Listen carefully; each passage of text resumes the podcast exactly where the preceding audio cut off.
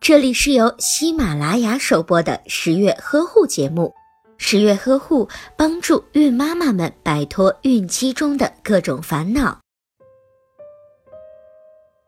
因为宝宝喜欢将任何东西放进嘴巴里，也喜欢撕着玩任何的东西，因此妈妈在为宝宝买书的时候也要有一定的讲究。一、书的形式。宝宝的书需要是色彩鲜艳的、图案突出的、背景简单的、形象真实的。另外，书页要圆润，没有棱角。书的质地可以是纸质的，也可以是布质的。纸质的书可以让宝宝更加直观地感受书，布质的书手感比较丰富，宝宝会更喜欢一些。妈妈可以同时为宝宝准备这两种书。